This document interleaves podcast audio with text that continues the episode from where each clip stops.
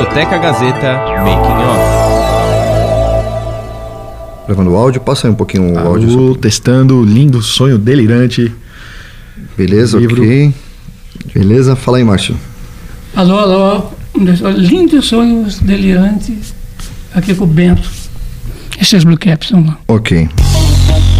Agora entrei porque eu quis entrar. Sabe o que acontece? O que acontece é o seguinte, eu já tô numa idade. Olha, bicho, isso aqui não saiu. Ó, vamos de novo. Essa partezinha aqui, a gente Mas sim, eu juro por Deus, eu não, eu não tô nem sabendo mais A aqui. história da música nacional e internacional. Sounds like you have sort of a crush on Paul McCartney.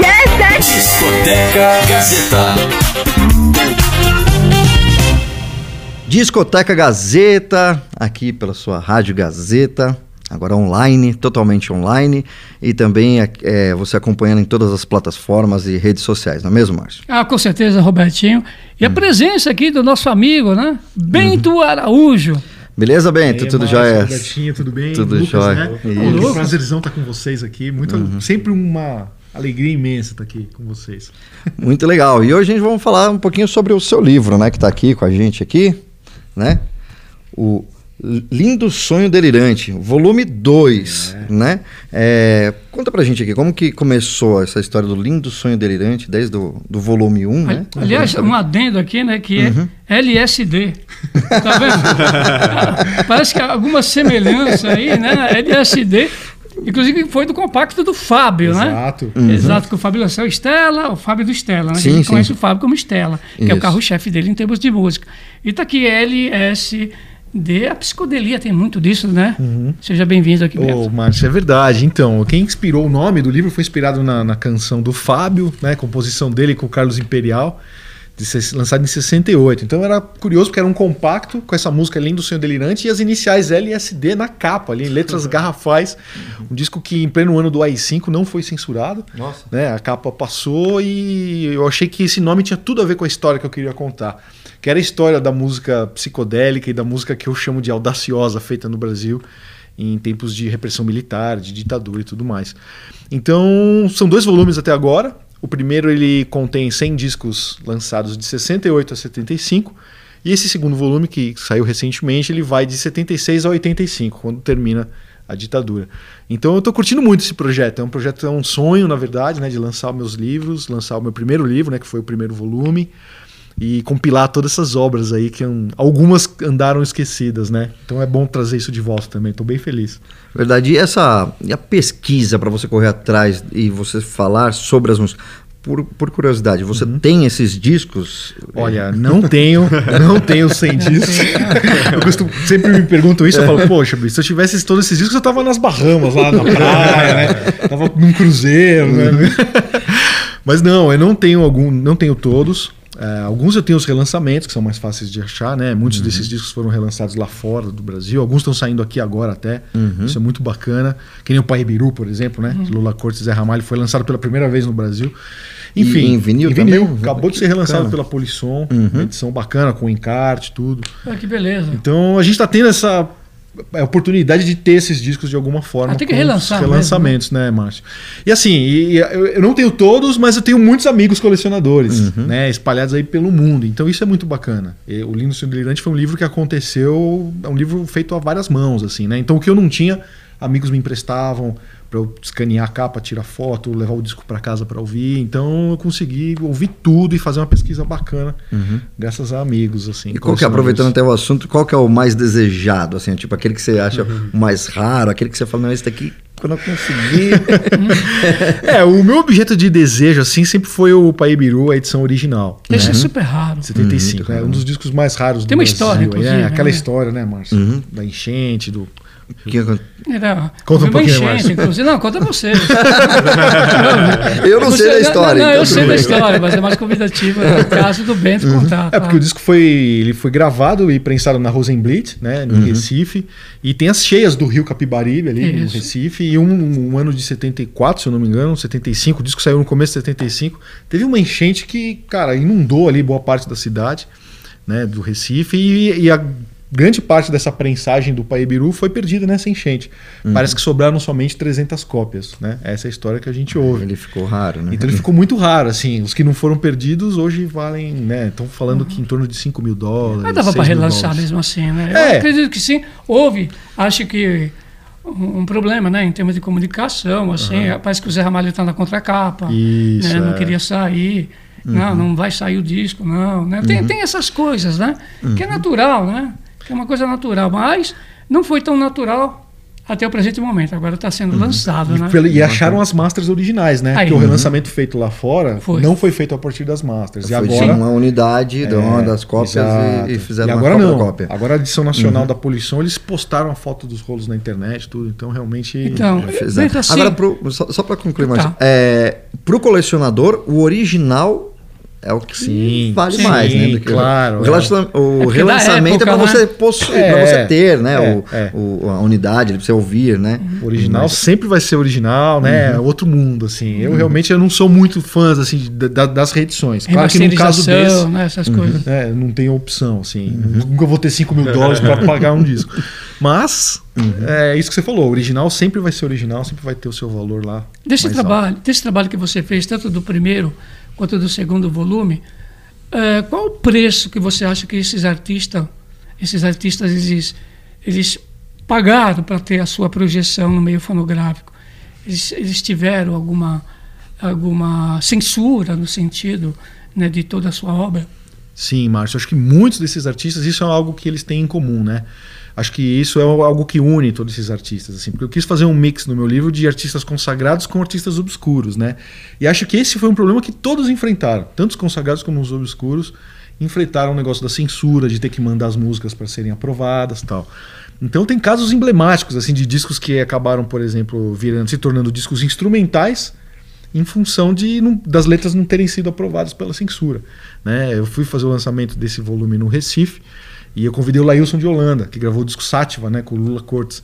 E é o disco todo instrumental. E o Lailson contou, ele falou, cara, a gente não queria ser censurado, a gente, o disco tinha letras, mas aí a censura ia, pro- ia proibir tudo, a gente fez o disco instrumental. Aí eu lembrei do Milagre dos Peixes, né, do Milton Nascimento Milagre também, que é um disco também que o Milton usa a voz ali como um instrumento, porque as letras teriam sido ali todas censuradas. Né? E assim, no sentido, por exemplo, assim, você aponta muitos selos independentes, inclusive, né? Eu lembro, inclusive, que veio divulgar aqui na Gazeta o Antônio Adolfo, Olha que legal. que era, é, inclusive, ele lançou um disco chamado Artesanal, e a faixa que estourou é Aonde Você Vai. Olha que legal. Aonde Você Vai, cara. com tanta pressa, que foi aqui, divulgou na década de 70. Pô, aquele tempo só existia a M. Uhum. A FM estava em embrião ainda a partir da década de 80 para frente, que Sim. começou a projeção em termos. Como é que esse pessoal independente, o, o som nosso, né, o som nosso de cada dia, que depois eles foram para a CBS, mas houve, o selo independente existe desde a década de 60, na verdade. Né? Como é que esse pessoal conseguiu se projetar e se manter né, aí no meio fonográfico, porque é uma procura grande ainda, né, em termos desse do pessoal do, do, do rock, né, principalmente.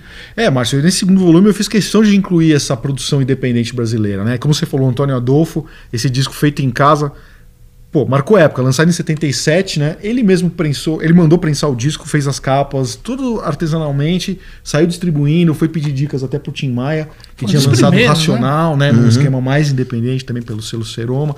Enfim, o Antônio Adolfo foi emblemático, assim. E deu certo, né? E depois dele, né, Márcio? Aí veio o Boca Livre, que foi aquela É. explosão, Foi. né? De um sucesso, o disco independente talvez mais vendido do Brasil, Com eu acho, certeza, até hoje, lembra? né? A divulgadora é a Moniquinha.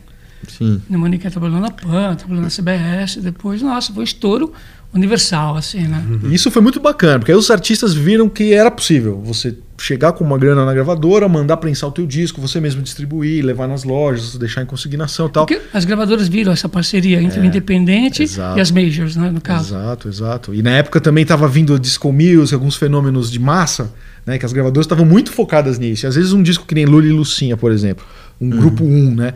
Uma música mais de vanguarda, mais experimental, que não tinha espaço nesse filão aí da discoteca e da, e da música né, mais popular, do final dos anos 70. Então foi muito legal essa produção independente e muita coisa interessante foi lançada nessa época e algumas estão aí no, no meu livro. Deixa eu aproveitar. O Lucas que está aqui do nosso lado, né? Lucas, você está vendo um bate-papo aqui onde que tá chegando, né?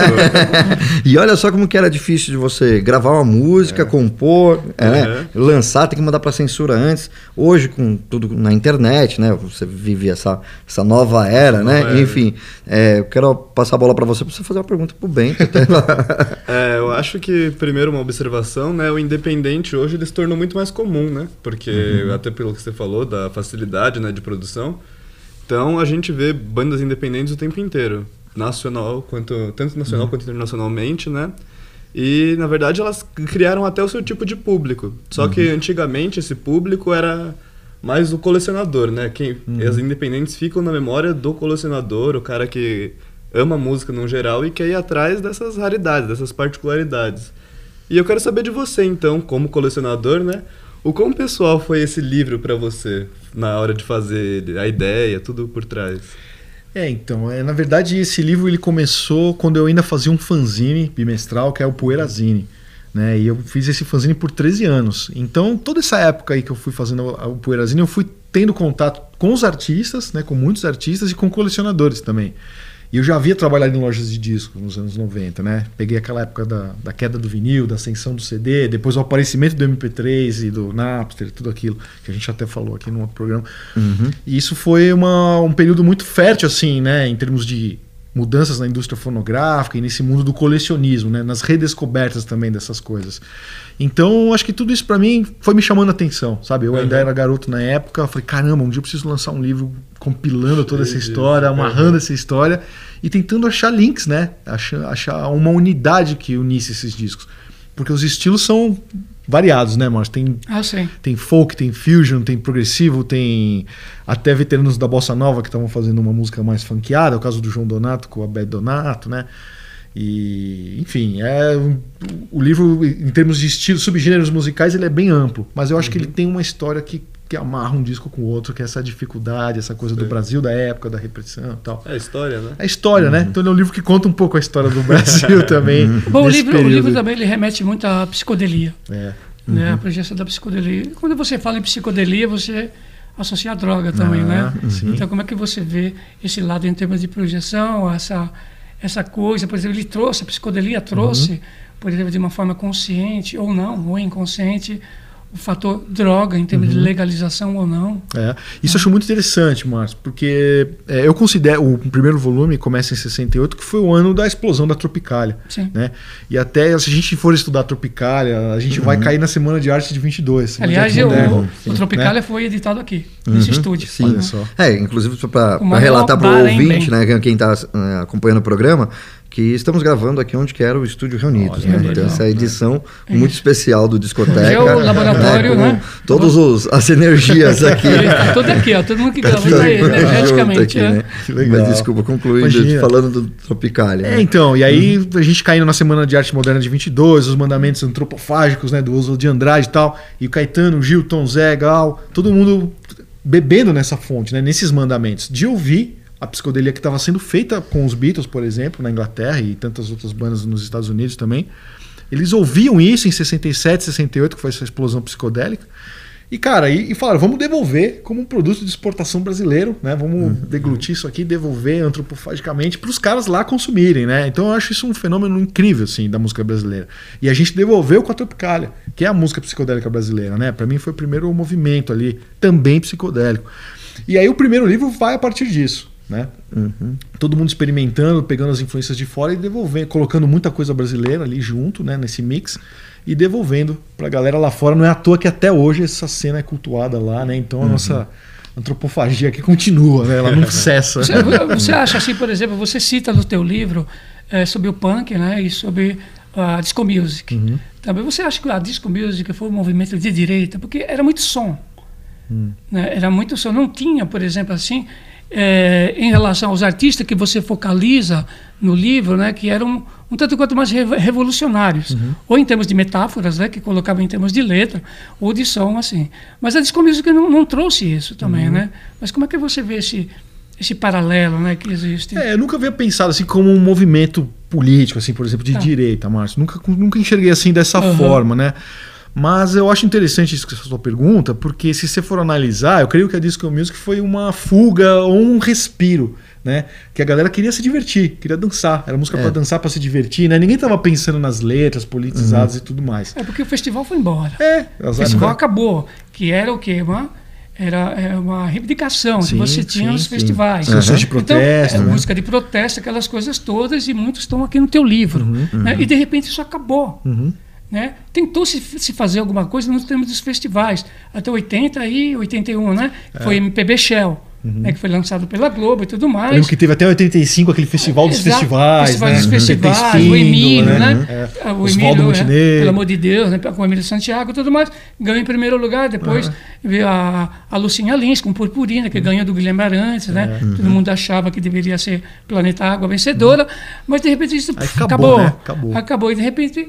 Né? Tentou-se fazer alguma coisa, mas isso não foi tanto Uhum. para frente, né? Parece que aquelas músicas que, que tanto falavam, né, no sentido de mudança de comportamento, Uhum. parece que ficou ali engessado, né? E essa projeção não houve mais nesse É. sentido, né? Eu acho que a televisão também mudou, Márcio, muito, assim, o formato, né? Acho que o interesse das pessoas. Claro que teve- pode ter tido mesmo, que nem se falou, um interesse político nisso, claro. Mas eu acho que também teve o interesse da- do formato, né? Essa coisa da música ser o horário nobre da televisão, que como era antigamente, né? Isso aí dos anos 80 pra frente acabou, foi. né? As Uhum. novelas tomaram conta e cada vez menos música, né? Até peguei anos 90 o surgimento da MTV, que a gente- era uma televisão que a gente assistia pra ouvir, ouvir música, ouvir né? música mesmo, clipes. é- Até isso também final. já não existe mais, Não né? existe mais, a própria acabou, MTV né? acabou também. Infelizmente, e apesar das plataformas, né? Que você tem aí, que pode servir como projeção ou ramificação dos veículos físicos, vamos chamar assim, né? E não há. Não há esse movimento em termos de transformação até o presente momento. É, mudou o sujeito, né? É, os formatos, né? Os formatos como acompanhar, né? Então, vamos fazer o seguinte, vamos dar uma pausa rapidinho aqui. Ouvir agora Beto Guedes, um desses discos que estão aqui em cima da mesa com a gente. Lumiar. Discoteca Gazeta.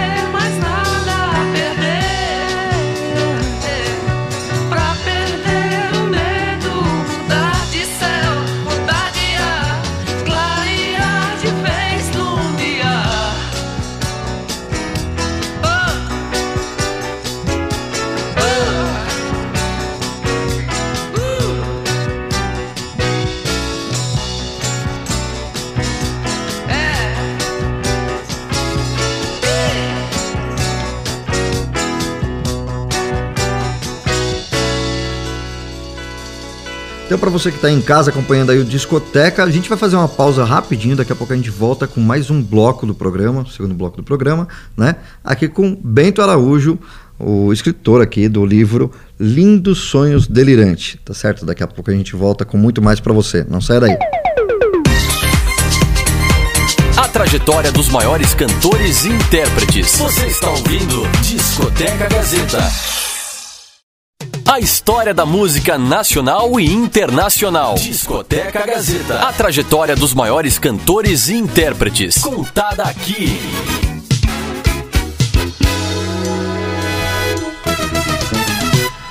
De volta, esse é o Discoteca Gazeta, um programa numa edição especial, né, Márcio? Gravado aqui, sendo gravado aqui onde que era os estúdios reunidos, que é os estúdios da Faculdade Casper Libero hoje, né? Uhum. Totalmente reformado. Hoje é um estúdio de TV, para você ter uma ideia, né? E você pode acompanhar eh, a nossa programação aqui pela radiogazetaonline.com.br, tá certo, Márcio? Pô, achei legal, né? Uhum. O lindo sonho delirante, como no começo do programa, LSD aqui. Porque o que eu me lembro também é Lucian the Sky, né? É. Lucian the Sky, da, É, influência, né? Uhum. Com, o John falou que não, né? Não foi isso? O John falou que não tem nada a ver, foi a fi, o filho não sei de quem, né? Coincidência. Tipo Beatles, né? Uhum. Que Beatles realmente, que é besouro em inglês, só que é B-E-E. É. Ali pôs A. No Uhum. livro do Paul ele fala, não, saiu alguém de uma empada e mandou colocar A. Aqui tá tudo certo. Aqui é lindo sonho delirante. Esse, esse livro, né? Muito bacana, 100 discos audaciosos do Brasil. Como é que se faz para adquirir esse livro? Pô, fala um pouquinho. Olha, Márcio, ele é um livro independente, eu mesmo que lancei, né? Ele foi financiado de maneira coletiva, né? Ou seja, fiz um crowdfunding para o livro acontecer, os dois volumes. Então ele é um livro que não está à venda nas livrarias. Mas na internet você consegue achar super fácil. É só entrar no Google lá, jogar Lindo Sonho Delirante livro. Aí você vai achar várias opções de compra em várias lojas virtuais. E no meu site é o site da Poeirazine ainda, que está no Uhum. ar. É o poeirazine.com.br. E lá tem os livros à venda, tem as edições da Poeirazine, tem o podcast semanal que a gente faz, que é o PoeiraCast. Então esse é o link Colocar que a eu gostaria capa aqui, né, para o pessoal Isso, dar uma olhada, deixar. né? Isso. Esse livro é muito bacana aqui, que é o volume 2. O volume 1 um você pode adquirir, Também. né, como o Bento acaba de dizer, que é muito bacana você ter conhecimento de causa em relação à parte fonográfica, que eu digo sempre que é um meio perdido, né? Mas tem pessoas como você e outras pessoas que fazem temas de pesquisa para poder você ter o conhecimento a ser expressado. Beleza. Aproveitando até esse bloco agora, como você comentou, e eu queria né, ir nesse assunto, sobre o podcast Poeirazine, né? É, você. Agora que estamos num momento, num boom de podcast, né? todo mundo falando, tal, enfim, parece ser uma coisa nova, mas você mesmo já está no. Quantas edições? Mais de 10 anos, Uhum. mais de 400 edições já. Exatamente. Então, hoje em dia, se você quiser ouvir todos, você vai ficar pelo menos uns dois anos, três anos ouvindo direto 24 horas, para acompanhar tudo que ele publicou em podcast. Então, quer dizer, quase que o, o cara é o, o primeiro a, a- a publicar sobre música, né? E sobre esse cenário. O que, que tem lá no Poeirazine? Como que foi esse, esse começo? Quando você começou lá era totalmente diferente, É, né? é, tava Uhum. começando. Eu lembro que eu fazia viagens, né, nessa época para fora do Brasil, levava até alguns leitores da Poeirazinha pra gente cobrir festivais lá fora e comprar discos e tal. E eu lembro que tava começando essa coisa do podcast lá, né? Uhum. Aí eu lembro direitinho, eu fui numa loja, comprei um microfone. Falei, cara, eu vou começar a gravar essas experiências, contar dessas viagens pro pessoal que tá em casa lá, tá lendo o fanzine, né? E aí foi bacana, eu comecei a colocar no site, a coisa começou indo, indo, e hoje você vê, né, a gente cai nessa coisa dos formatos, adaptações, o fanzine já não existe mais e o podcast continuou, Uhum. porque é a nossa via de contato com os leitores, né, com os ouvintes, e agora com o Spotify, então, que eles abriram para os podcasts, né? Uhum. A gente também tá lá, estamos no Spotify, então o público tá cada vez maior, assim, é muito interessante. Até porque antes, eu acho que um podcast tinha essa, essa tendência de ser quase que um substituto do blog, né? Aí o blog também no começo era quase que um diário, né? Você Uhum. É. falava, ah, hoje eu fiz tal coisa, legal. Aí o podcast É. também era um pouquinho disso e Verdade. agora começou a virar um, um programa, porque É. você consegue fazer é, uma produção melhor, já Aham. quase que um, é um formato de rádio diferente também, mais conversado, mais, É né? Você vai atingindo mais um público focado, assim. Eu né? costumo brincar que hoje em dia tudo é podcast, né? Até É. a mensagem de áudio que a gente manda no Exatamente. WhatsApp é um podcast. eu né? brinco muito tá quando, quando chega um áudio muito grande no podcast, eu falo, você não mandou um áudio, você mandou um podcast, né? Tem uma explicação toda ali no áudio, né? Lucas, diga aí. É, eu acho que, na verdade, você falou que já tá nesse meio há 10 anos e era o começo, né? E o quão foi é, oportuno pra você, né, pegar essa onda bem no comecinho dela, porque muitas pessoas, eu mesmo, que sou mais dessa época, eu posso falar. É, eu ouvia podcasts em 2014, 2013 e caíram, porque não Ah. conseguiram pegar essa onda. E você pegou e hoje tá aqui na, numa era que todo mundo ouve podcast quase. E como foi pra você então? É, teve dificuldades? Você em algum momento pensou em desistir? Você falou, não, não vai rolar? Sim, sim. Tivemos dificuldades aí no percurso, Lucas. Inclusive, teve uma época que a gente estava para parar. Tava pra, porque a gente precisaria de um mínimo de grana assim, para Aham. bancar a hospedagem, que estão todos lá no site da Poeirazine, né? São Uhum. mais de 400 programas, então tem aquela hospedagem. Tem também a, a- a logística né, de se juntar, são quatro pessoas no podcast, né? Para gravar a agenda de todo mundo e tudo mais. Uma época a gente chegou em, em pensamos em desistir, mas os ouvintes e os leitores da Poeirazine não deixavam, cara. Pelo amor de Deus, a gente vai ajudar. A gente fez uma campanha, fizemos uma vaquinha virtual lá, cada um deu um pouquinho e tal. E aí o podcast foi se mantendo. Mas o que eu acho que é o principal é o encontro, né? Como são pessoas que somos muitos amigos, inclusive um dos participantes é o dono da loja de discos que eu trabalhava, é o José, né? Que tinha a loja Nuvem 9. Então é o papo de loja de disco e a gente se encontra uma vez por mês, grava quatro programas, come uma pizza depois, e toma uma cerveja e grava os quatro programas. Então pra gente nem é um trabalho, assim, sabe? É um encontro de um amigos. motivo para se Uhum. encontrar. Exato. E é- tem muita gente que gosta disso também de ouvir. Então, eu, eu fico sempre muito preocupado com, com a parte física. Uhum. Né? Por exemplo, principalmente, eu falo muito, né? inclusive, Uhum. no sentido igual, você tem tudo na nuvem Uhum. hoje em dia.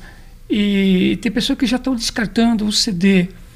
Quer dizer, em termos de pesquisa, né, como existem muitos, muitos pesquisadores, assim como você, outros também, né, o José Almeida de Mello, e assim sucessivamente, há necessidade de você ter uma fonte de pesquisa para você poder, evidentemente, colher essas informações. Quando você pegava, por exemplo, assim, um disco, parece que o, o disco ou o CD, ele tem um ritual.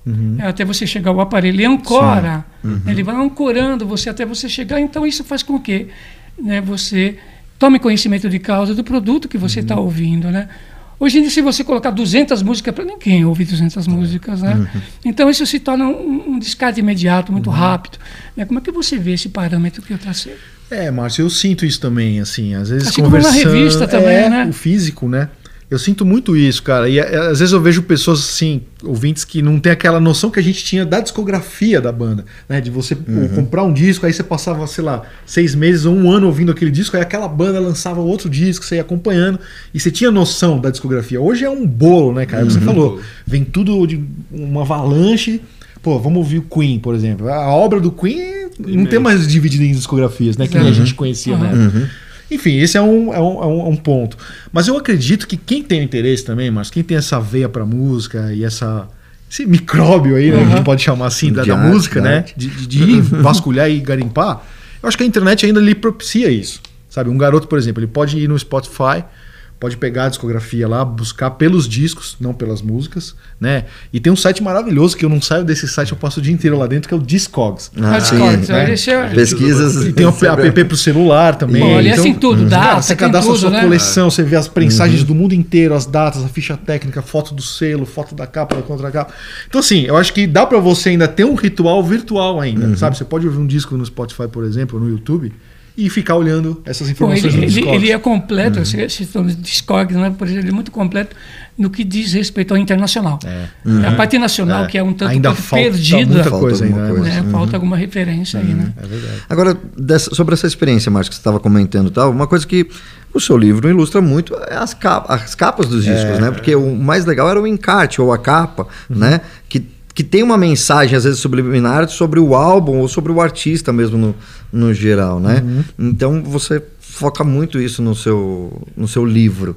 E essa pesquisa sobre isso, porque eu acho que, para mim, o que mais é, eu sinto falta do- da mídia digital são as artes, Aham. sabe? Quem, quem gravou, né, as informações da ficha técnica, né, onde foi gravado, até para poder fazer pesquisas, às vezes, de, você quer fazer uma pesquisa sobre um determinado artista ou músico mesmo, Letra. hoje em dia começa a ficar mais difícil, né? Só com a, mi- é, só com a mídia virtual, no caso, né? Só com o MP3 e tal, enfim.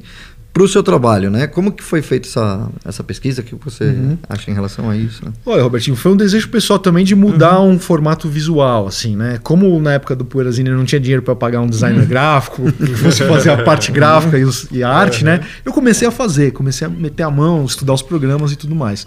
E isso foi me chamando a atenção. Só que o Poeira, ele era todo preto e branco, era um outro formato, né? Mais de fanzine mesmo, um pouco mais poluído. E assim, com muita, muita informação de texto. Então eram uns textos gigantescos, assim, sabe? Matérias de capa de 16 páginas, 18 páginas. Aí eu falei, cara, com o livro não. Eu quero fazer um negócio que eu consiga colocar mais artistas, fazer uma espécie de um catálogo, uma coisa que também atraia mais as pessoas, assim, que até às vezes nem são do ramo da música, sabe? Acho que é um livro que se tiver na, na tua mesa, lá na sua sala, de repente você vai chamar um amigo pra jantar lá, ele nem gosta tanto de música, mas ele vai se interessar pelo visual, pelas capas, uma coisa mais leve, né? As resenhas mais objetivas, mais concisas, não tão longas e um destaque especial para capa, para arte gráfica, né? Porque toda essa arte gráfica também conta uma história, né? Sim. Então eu acho que foi importante, foi um passo, assim, sabe? Nesse Uhum. sentido mesmo de tornar um negócio mais atraente para um público maior. É também. até mais moderno, né? Porque se você for ver hoje em dia o texto para mídias digitais é a mesma pegada. É, Quanto né? menos texto e mais É. informação, melhor. Exato, Eu, eu acho que quanto maior a mídia, mais informação. Uhum. Do ponto de vista físico, claro, né? Uhum. Você pega o disco, tem tudo, né? Uhum. Você pega, tem ficha, tem letra, é, tem a foto, né? tem capa contra capa. A contra capa, até a década de 70, eu escrevi uns textos grandes e bons. Uhum. Né? Hoje em É dia mesmo. não, hoje é muito Verdade. rápido demais, né? É. E falando sobre seu patrocínio, fala sobre um pouquinho. Foi fácil, eu, eu, eu ouvi no YouTube, inclusive, algumas entrevistas suas Uhum. né, relacionadas a essa parte de patrocínio, né? Não foi um tanto quanto difícil para você. né? É, Você tentou algum- alguns caminhos governamentais, vamos chamar assim? Olha, não, Márcio, não tentei. Eu até pesquisei um pouco, conversei com amigos que tinham feito editais, né, para as Uhum. leis e tal, mas eu, eu, acho essa- eu acho muito burocrático, assim, muito difícil, né? Demora muito para coisa acontecer. Sim. Sabe? Então, eu, eu- quando surgiu o crowdfunding, o financiamento coletivo no Brasil, eu falei, cara, isso é a minha cara. Sabe? Eu acho que isso vai virar. E como eu tinha já o Poeirazine 13 anos, eu já tinha uma base de leitores, de assinantes e tal, que estavam esperando o meu próximo passo, assim, sabe? Pô, o que, que o Bento vai fazer agora? Vai fazer um livro? Então vamos nessa com o Bento, sabe? Então foi muito legal, porque eu lancei a campanha, eu joguei uma meta mínima pro livro acontecer. A campanha do primeiro livro ela ficou 45 dias no ar e em 10 dias eu consegui bater a meta, assim.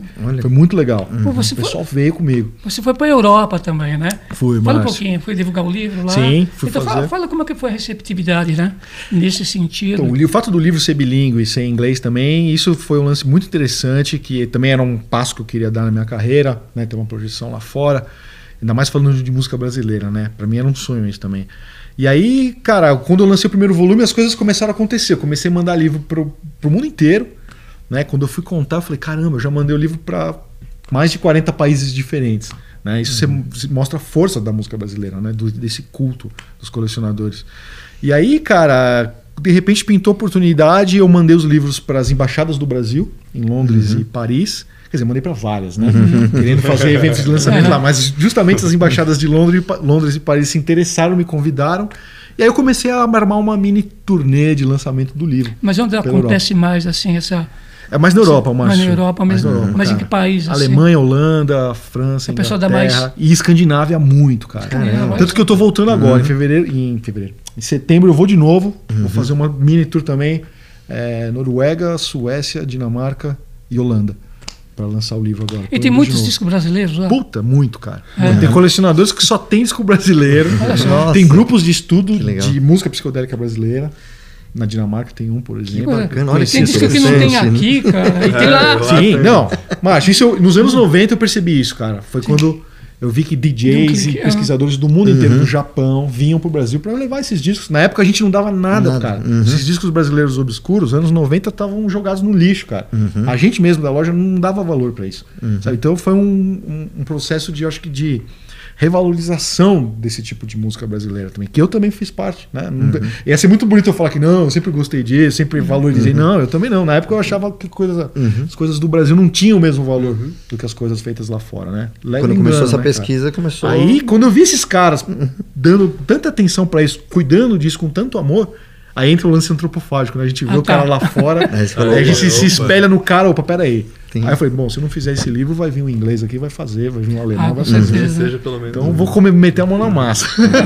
Você vê, por exemplo, assim, é, no atual cenário né, fotográfico, é, algum, alguma banda ou carreira solo que se aproxime da psicodelia, não? Sim, Márcio, sim. Tem uma cena muito forte acontecendo, acho que principalmente no Nordeste do Brasil. Né? Voltei agora recentemente, fui fazer o lançamento do livro João Pessoa e Recife. E, cara, nossa, eu conheci, eu conheci de bandas legais, artistas novos, novos compositores, que estão fazendo Olha música legal. psicodélica atual, assim, Uhum. sabe? Com tudo que tem a ver hoje em dia e tudo mais. Então, me, até me acendeu a chama para eu fazer o volume 3, que vai vir dos anos 90 até hoje. Aliás, É, tem muito nordestino aqui, né? Pelo Tem. que eu estou vendo, tem muito nordestino aqui, né? Que foi focalizado no, Sim, Márcio, no, teu, no, no, no teu trabalho, no teu livro, né? Entrou aquele Isso- pessoal que a gente chamava o pessoal do isso. Ceará, Uhum. né? Isso. Belchior, Fagner. Teu ah, Edinardo, né? O Edinardo. teu Belchior. Entrou o pessoal da psicodelia pernambucana, né? Que é Lula Cortes. O... Você já foi convidado para ir para lá, para fazer alguma Sim, palestra? fui agora. Fui Agora. agora. Faz dois meses eu estive lá, fiz em João Pessoa e em Recife. Foi muito bacana. Mas você foi convidado pelo, Convidado. pelo governo? Pelo governo da Paraíba. Eles que me levaram, porque eles viram que tinham cinco, seis artistas paraibanos aí no livro. Falaram, pô, vamos trazer o Bento aqui para Para poder reativar dar, essa... fazer uma palestra aqui, lançar o livro. Fui E é- convidado pelo governo. sim. Muito bom, né? Então, agora vamos ouvir música, Márcio. Vamos lá, Belchior. Então, qual que é a música do Belchior que você separou aqui? Apenas um rapaz, Rapaz latino-americano do LP Alucinação. Beleza, então, vamos ouvir aqui no Discoteca Gazeta.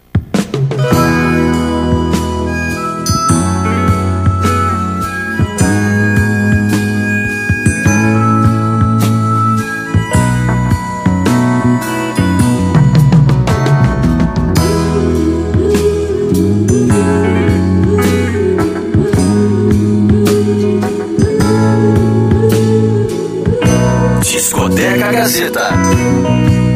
Eu sou apenas um rapaz latino-americano sem dinheiro no banco, sem parentes importantes e vindo do interior. Mas trago de cabeça uma canção do rádio em que um antigo compositor baiano me dizia: tudo é divino, tudo é maravilhoso. Mas trago cabeça uma canção do rádio Em que um antigo compositor baiano me dizia Tudo é divino, tudo é maravilhoso.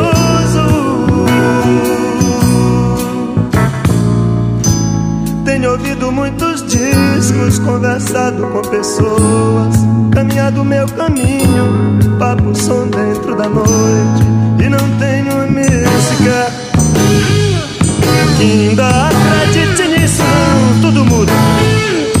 E com toda razão. Eu sou apenas um rapaz Latino-americano sem dinheiro no banco Sem parentes importantes E vindo do interior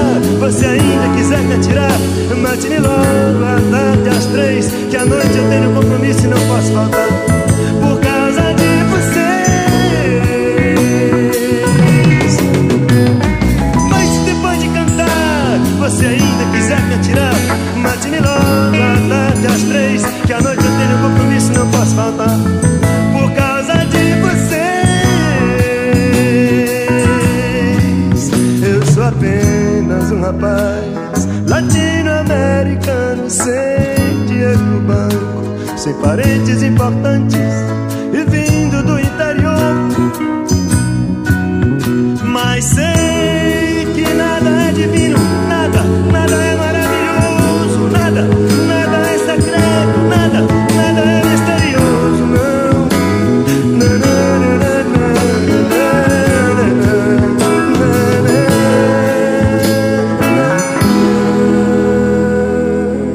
bacana aqui o bate-papo aqui no Discoteca, essa edição aqui muito especial, né? Com o livro aqui, do lançamento do livro do Bento Araújo, o Lindo Sonho Delirante. Né? Então a gente vai fazer uma pausa rapidinho, daqui a pouco a gente volta com muito mais aqui no Discoteca Gazeta. A trajetória dos maiores cantores e intérpretes. Você está ouvindo Discoteca Gazeta. A história da música nacional e internacional. Discoteca Gazeta. A trajetória dos maiores cantores e intérpretes. Contada aqui.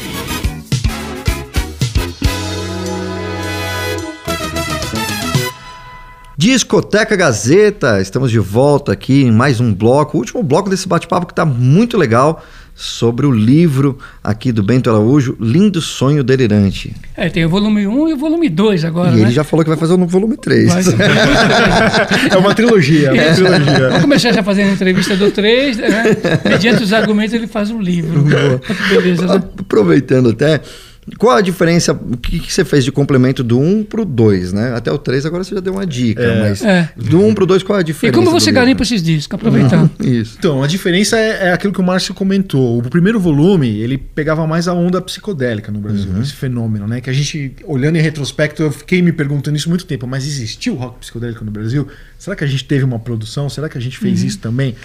E aí eu quis contar essa história e dar uma imortalizada em livro, falar, ó, galera, existiu e tá aqui, Uhum. né? Uhum. Porque até então era algo que não estava, acho que ainda muito registrado oficialmente, assim. Então, o primeiro volume, ele- o diferencial dele é esse, são mais discos psicodélicos. Esse segundo, como ele já começa em 75, acho que a segunda psicodélica já não estava com a mesma força, já era uma outra cena, como o Márcio disse, né? Uma cena mais independente, Uhum. mais de música até folk, né? Uhum. Algo mais regional.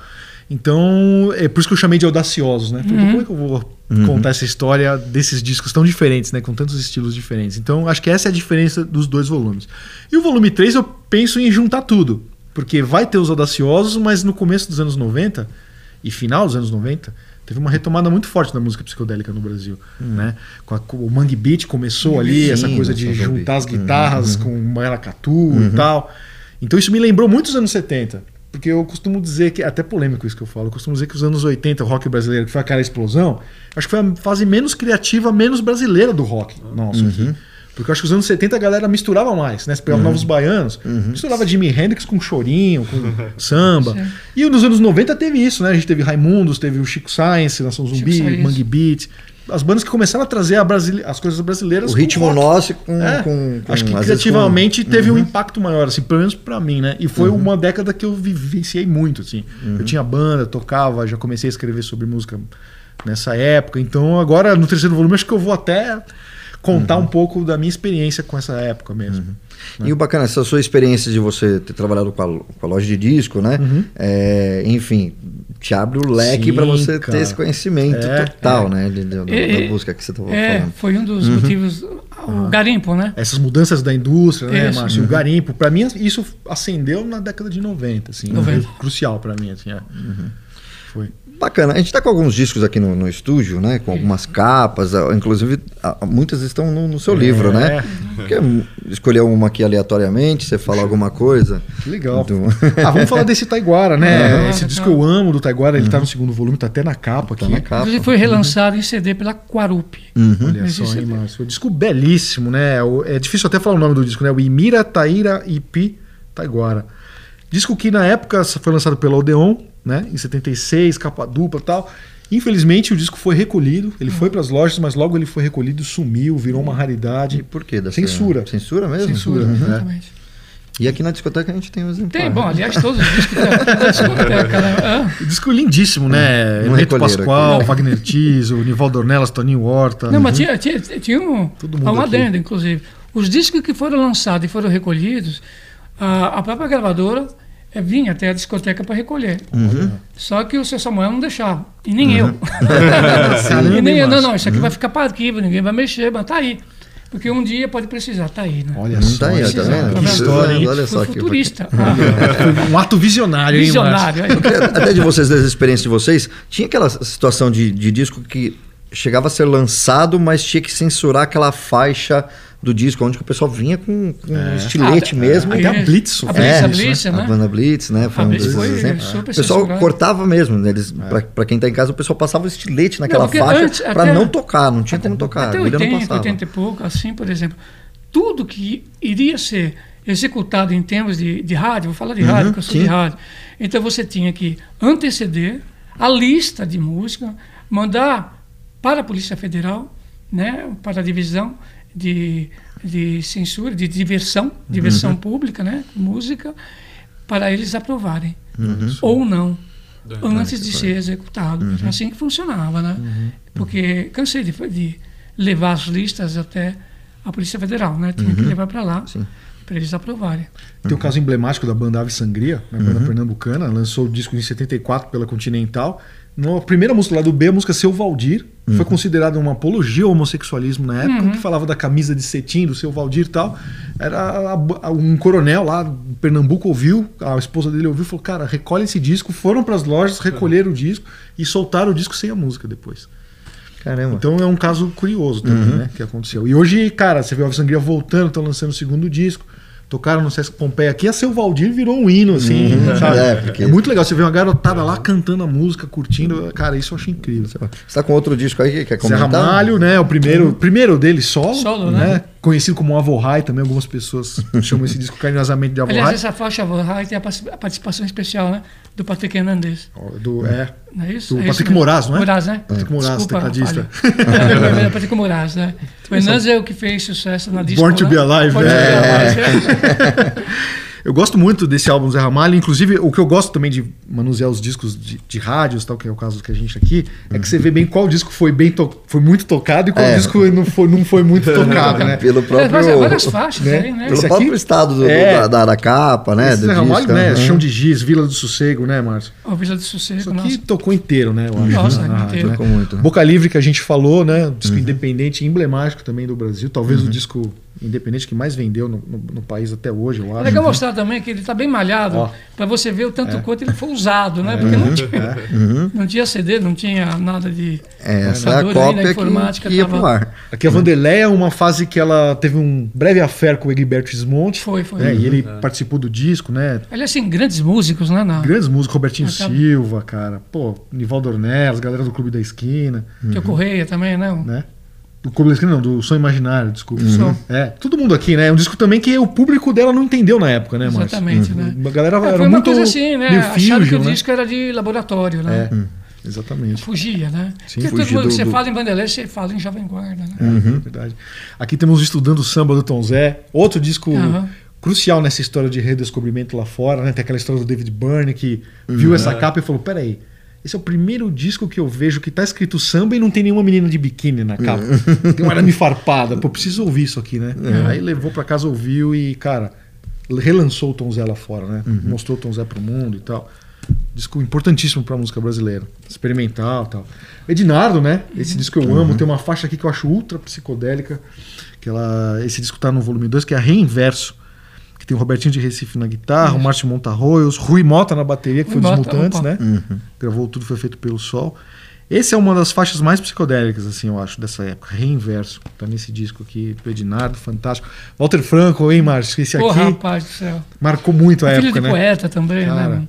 Nossa, é, pegou a era dos festivais ainda, né? Pegou. Apareceu naquela época dos festivais com a cabeça. Né? Walter Franco não tem o que falar. Esse disco eu acho lindíssimo, do Heraldo do Monte. Tel de, Tel Theo de de Barros, Barros. desculpa. Heraldo do Monte é aquela outra capa parecida. Parecia exatamente. Confundi. Mas é um disco duplo, né? Um disco incrível, lançado pela gravadora Eldorado.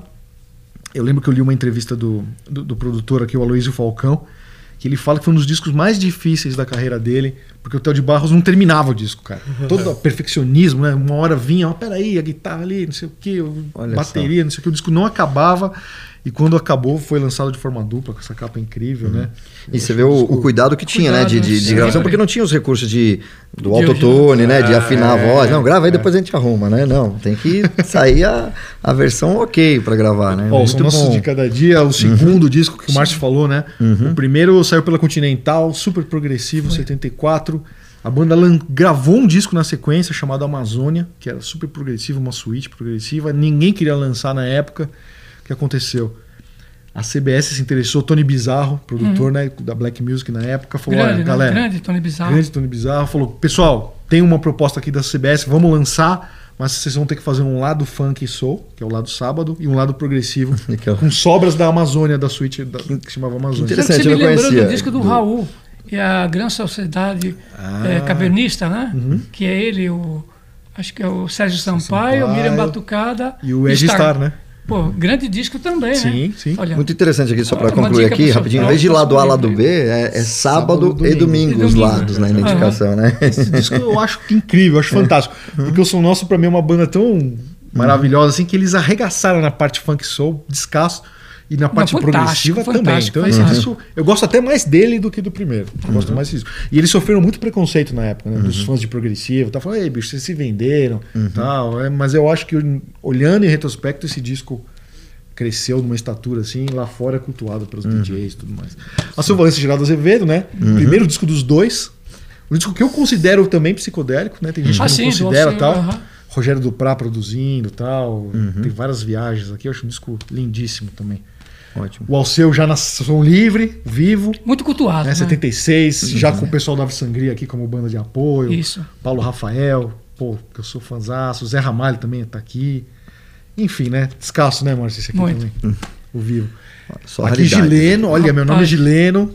Esse aqui ele não tá no livro, mas Tá, ele tá mas é numa um ediçãozinha bônus que eu lancei na época da campanha. Uhum. Quem participou da campanha ganhou um livretinho bônus com discos que não estão no livro. E esse era um deles. Uhum. Eu também acho um disco diferente. No caso da Vanderleia, né? Um cara que veio mais da Jovem Guarda, Lenny Lilian. Ele- exatamente. E aqui fez um disco com o que eu chamo de audacioso, assim, um disco diferente, né? Até o nome ele mudou, né? Ele Artisticamente. como guitarrista, né? Uma proposta artística bem É um grande músico, hein? Gileno, né? Muito.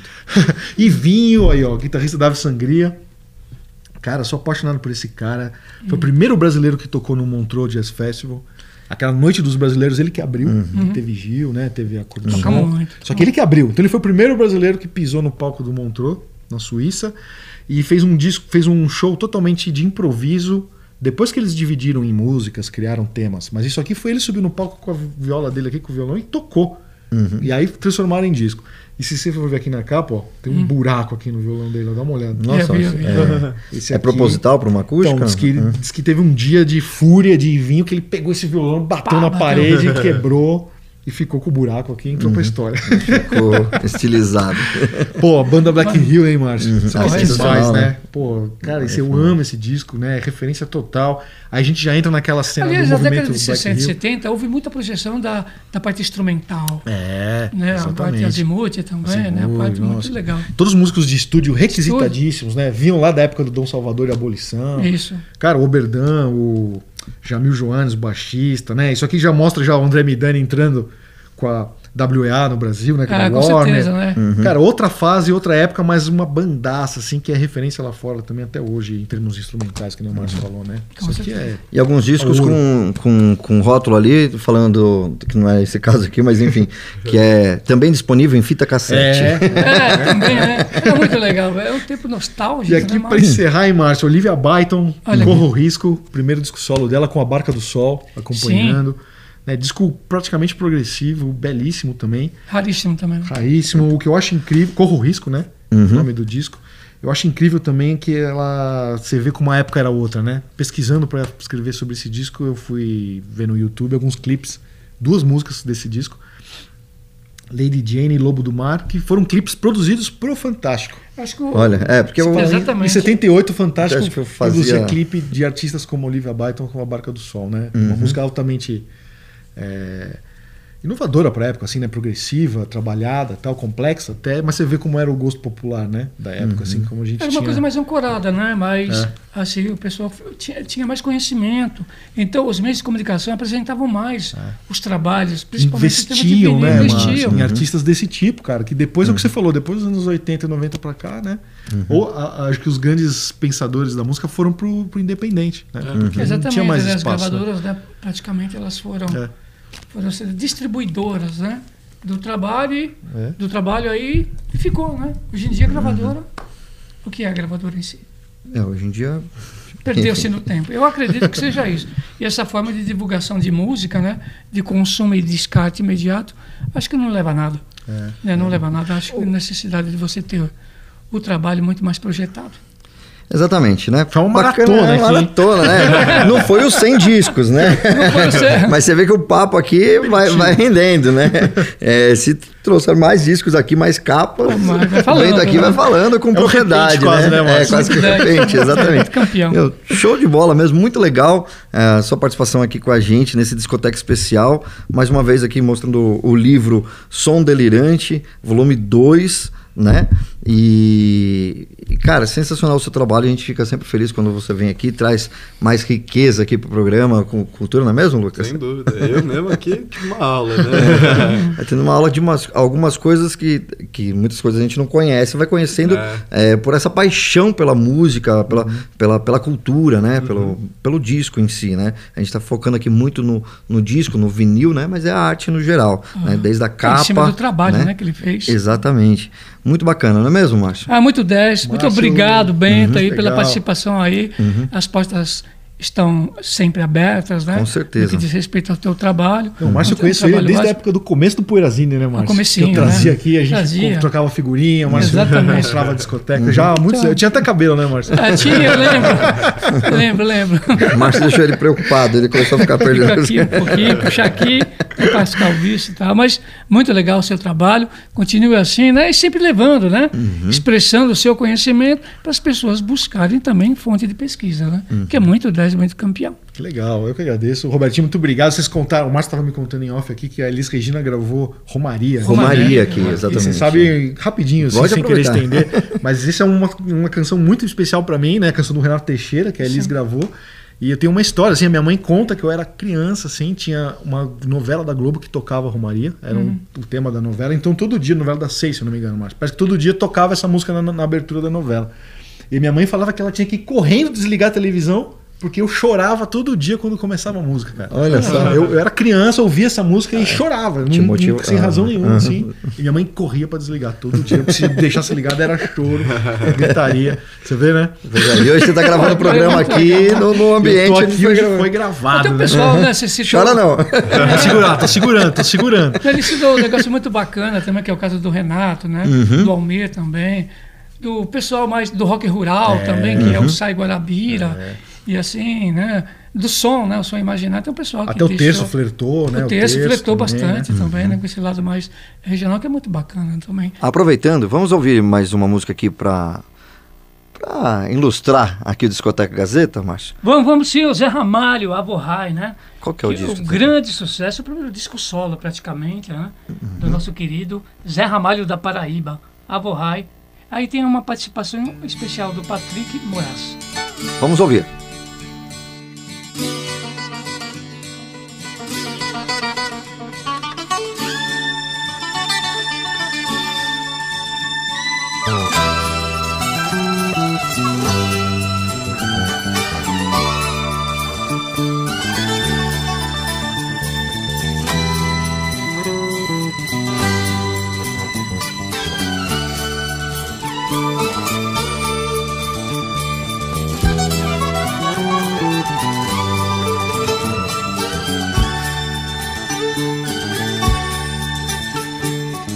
Velho cruza soleira de botas longas, de barbas longas, de ouro o brilho do seu colar. Na laje fria onde quarava, sua camisa e seu alforje de caçador. O meu velho e invisível Alvorrai. O meu velho e indivisível Alvorrai.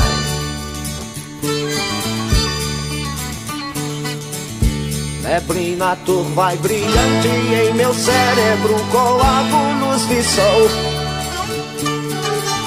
A manita matutina e que transparente cortina ao meu redor.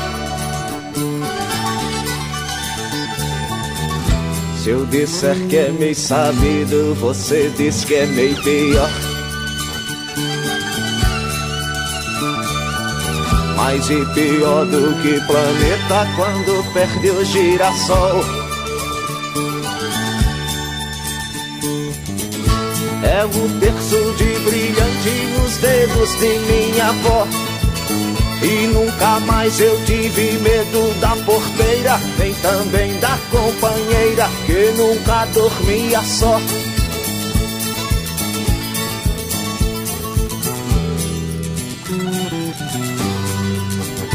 Alvorrai. Alvorrai.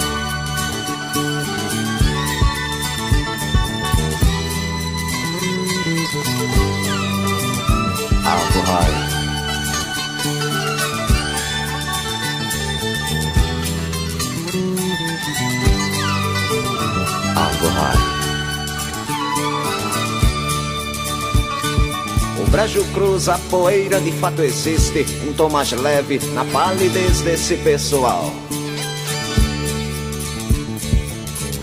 Pares de olhos tão profundos que amargam as pessoas que fitar. Mas que bebem sua vida, sua alma, na altura que mandar. São os olhos, são as asas, cabelos de Aforrai.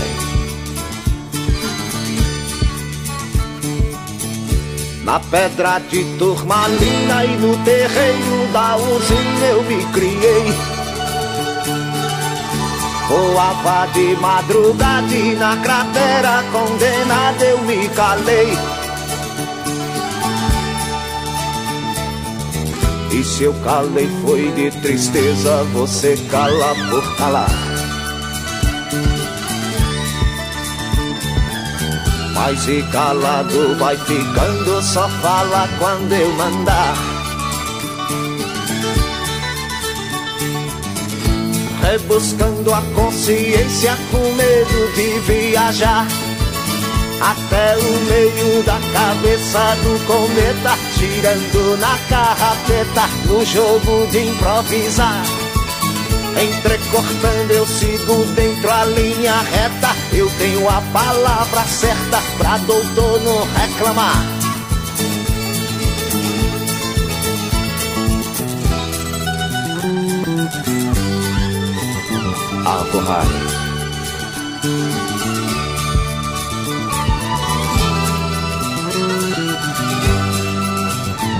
apple pie.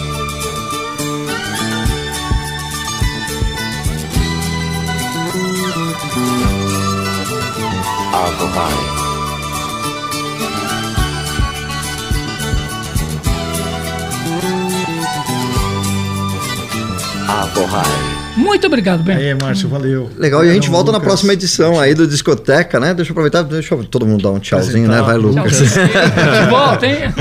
É, tchau, gente. Muito obrigado pela participação, né? Foi uma honra estar aqui com você, né? Ter essa aulinha de história, né? Pô, da música. imagina. Obrigado. E é isso. Até a próxima. Beleza, então fica aqui o Discoteca Gazeta. Até a próxima, pessoal. Valeu. É nóis. Trajetória dos maiores cantores e intérpretes. Você está ouvindo Discoteca Gazeta.